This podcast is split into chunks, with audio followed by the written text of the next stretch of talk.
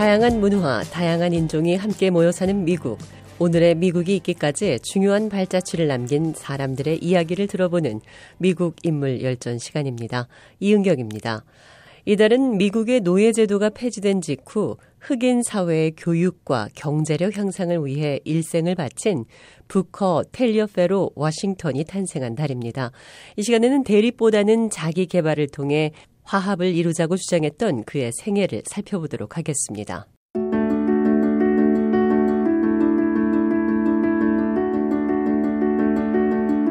부커 워싱턴은 교육자이며 저술가이고 웅병가였습니다.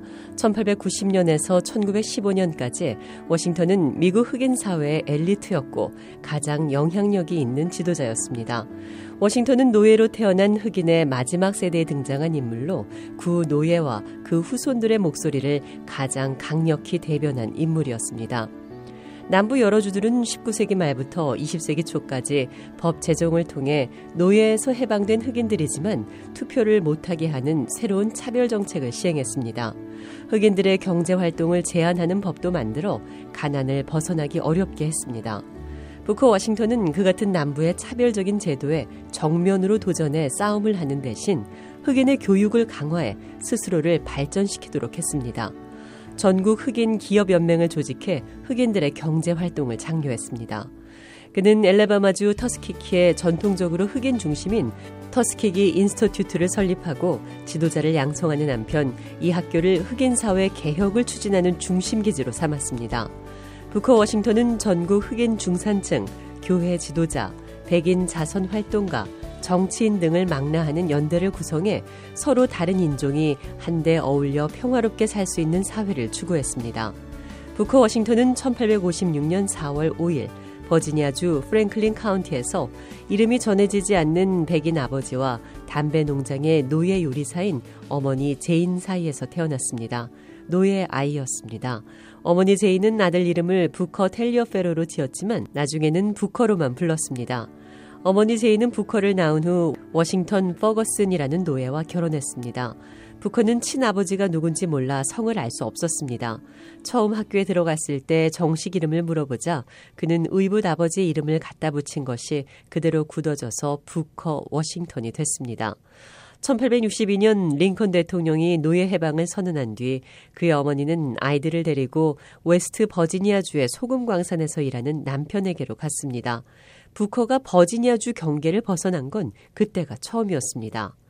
아홉 살이 된 부커는 그곳에서 소금을 포장하는 일이 주어졌습니다. 그 다음에는 탄광에서 일을 했습니다. 광산에서 일하면서 부커는 광산 소유주 부인의 집에서 심부름꾼으로도 일했습니다.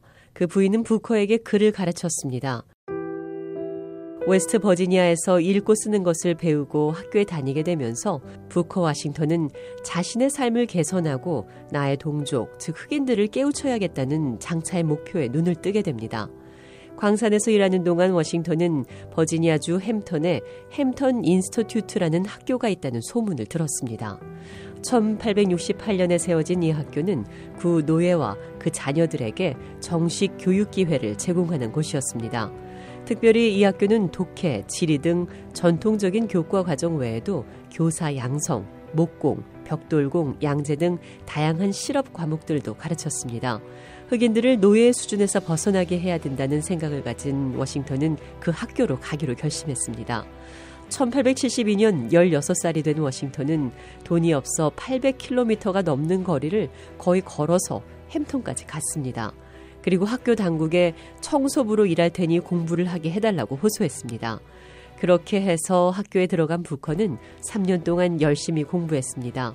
설립자 햄턴은 부커 워싱턴이 개교 이래 가장 뛰어난 학생이었다고 평가했습니다.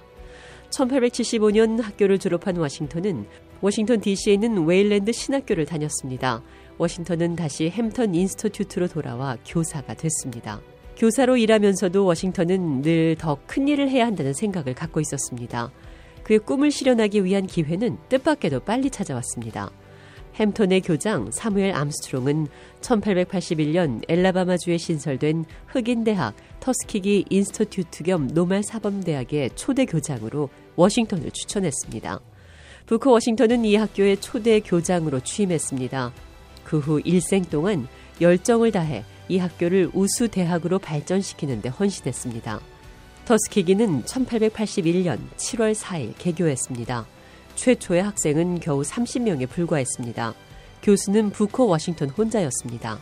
강의는 옆에 교회에서 제공하는 공간을 이용했습니다. 워싱턴의 헌신적인 노력으로 학교는 빠르게 자리를 잡아갔습니다. 많은 사람들이 소문을 듣고 공부를 하러 찾아왔습니다. 1900년에는 학생 수가 1000명이 넘었고 교수는 8명으로 늘었습니다.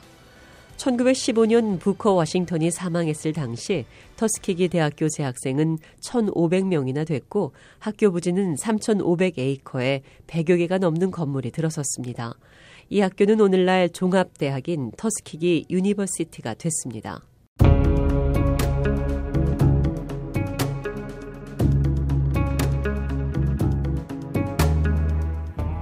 터스키기 전문학교의 급속한 성장에 관심을 갖고 있던 조지아주 아틀란타의 목화 생산주의 국제 박람회는 워싱턴에게 강연을 요청했습니다. 워싱턴은 자서전에서 남부의 백인 남녀가 모이는 국제적인 행사에서 흑인이 연설을 한 것은 역사상 최초의 사건이었다고 회고했습니다.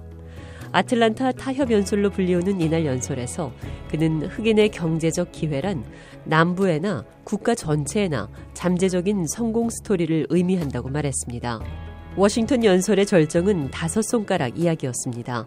그는 흑인과 백인은 사회적으로 손가락처럼 갈라져 있다. 그러나 서로의 발전을 위해 한 주먹으로 뭉쳐질 수 있다고 역설했습니다. 그의 연설에 청중들은 환호했습니다. 뿐만 아니라 전국의 신문들이 그의 연설을 보도함으로써 부커 워싱턴은 하룻밤 사이에 전국적인 유명 인사가 됐습니다. 워싱턴의 지로는 당시의 상황으로 볼 때 흑인들은 수적으로 열세이므로 대결은 재앙을 가져올 뿐이라는 것이었습니다. 유명세를 타고 그의 모금 활동은 순조로워지고 터스키기 대학은 더욱 확장됐습니다. 교육 문제에 관한 워싱턴의 노력은 많은 주요 백인 자선 사업가들로부터 재정적 후원을 얻어내는 데 도움이 됐습니다.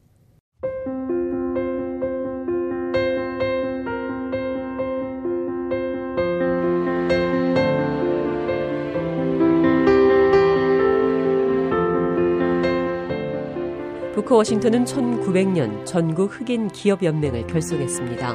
그는 1901년 백악관에 초청돼 대통령과 만찬을 하고 시어도 루즈벨트 대통령과 윌리엄 테프트 대통령의 흑인 정책 최고 고문이 됐습니다. 그러나 급진적인 흑인 민족주의자들과 전미 흑인 지위 향상 협회 NAACP의 지도자들은 워싱턴의 노선을 백인에게 순순히 복종하는 행위라고 비판했습니다. 또 다른 저명한 흑인 교육 운동가 듀 보이스는 타협이 아니라 정치적 투쟁에 나서야 한다고 주장했습니다.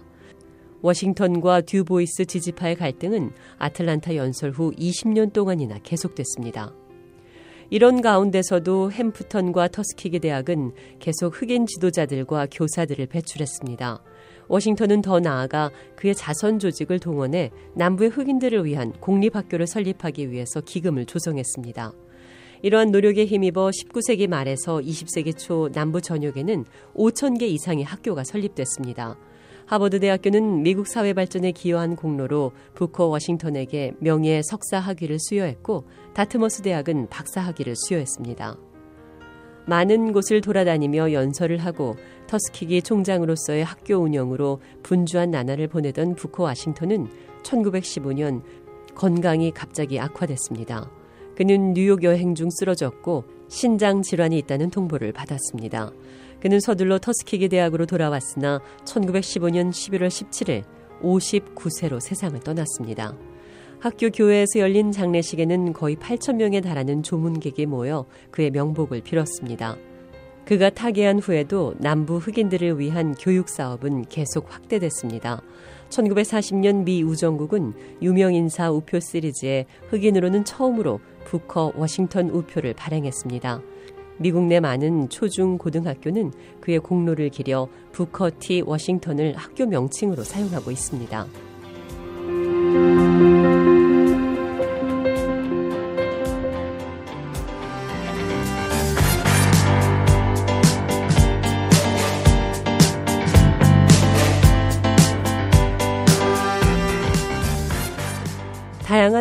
다양한 인종이 함께 모여 사는 미국. 오늘의 미국이 있기까지 중요한 발자취를 남긴 사람들의 이야기를 들어보는 미국 인물 열전. 이 시간에는 미국의 노예제도가 폐지된 직후 흑인 사회의 교육과 경제력 향상을 위해 일생을 바친 부커 텔리어페로 워싱턴에 대해 알아봤습니다.